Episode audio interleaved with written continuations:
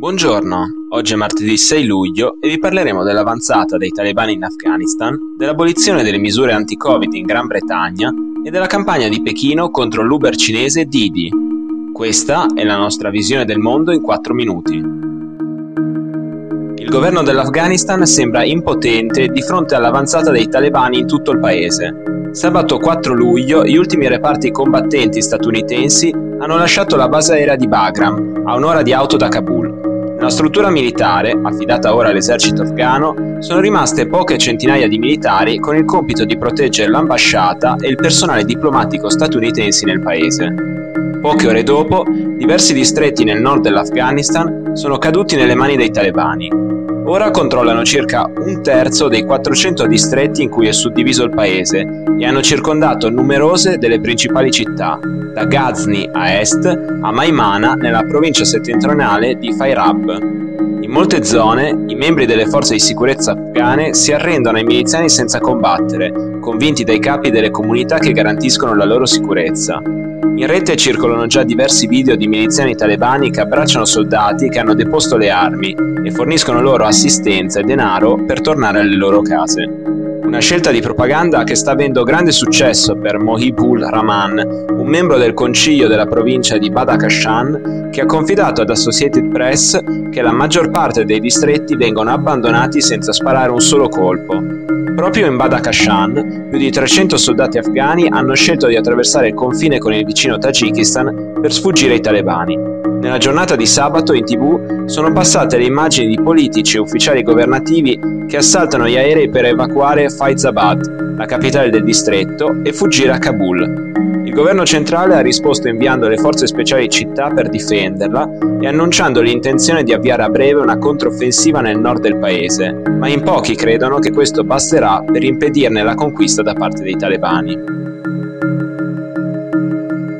Lunedì il premier britannico Boris Johnson ha confermato l'allentamento di gran parte delle misure anti-Covid a partire dal prossimo 19 luglio. Con l'86% degli adulti che hanno ricevuto almeno una dose di vaccino, il governo britannico pensa sia arrivato il momento di rendere facoltativo l'uso della mascherina in tutti i luoghi pubblici, a eccezione degli ospedali, e di abolire l'obbligo di quarantena per chi torna da un viaggio all'estero e ha già ricevuto due dosi di vaccino. La posizione del governo è ben riassunta dall'opinione del segretario alla salute Said Javid, per cui il paese deve trovare un modo per convivere con il Covid-19, esattamente come con l'influenza.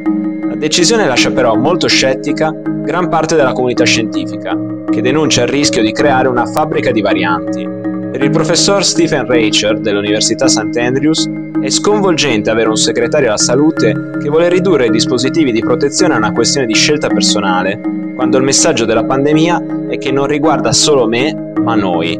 Intanto, soprattutto per la diffusione della variante Delta, i casi di positivi sono tornati a essere quasi 25.000 al giorno, anche se le morti non superano mai la ventina, grazie all'efficacia dei vaccini. Domenica il governo cinese ha intimato all'azienda Didi Global Inc. di rimuovere la sua app da tutti i principali store online per alcune criticità nel modo in cui la società raccoglie i dati personali dei suoi utenti. Didi si occupa, con un approccio simile a Uber, di noleggio auto, consegna a domicilio e soprattutto controlla il più grande servizio di automobili con autista in Cina, con oltre 300 milioni di utenti e circa 20 milioni di corse effettuate ogni giorno. Una posizione di mercato che di fatto rappresenta un monopolio. Nei giorni scorsi la Cyberspace Administration of China aveva già ordinato alla società di aggiornare l'applicazione in modo da adeguarsi alle norme cinesi sulla protezione dei dati. Venerdì ha anche annunciato un'indagine sulla compagnia per proteggere la sicurezza nazionale e l'interesse pubblico. La decisione potrebbe essere dovuta al fatto che la scorsa settimana l'azienda ha debuttato alla borsa di New York e una parte dei dati raccolti da ora in poi potrebbe essere conservata su server negli Stati Uniti, in violazione alle normative cinesi. Il vicepresidente di Didi, Li Min, aveva negato questa possibilità, ma questo potrebbe non aver convinto del tutto Pechino. Ora l'app continua a funzionare per gli utenti che l'hanno già scaricata, ma la rimozione dai negozi online impedisce a Didi di acquisirne di nuovi, con un danno che in borsa si è tradotto in un calo delle sue azioni di 8 punti percentuali in poche ore.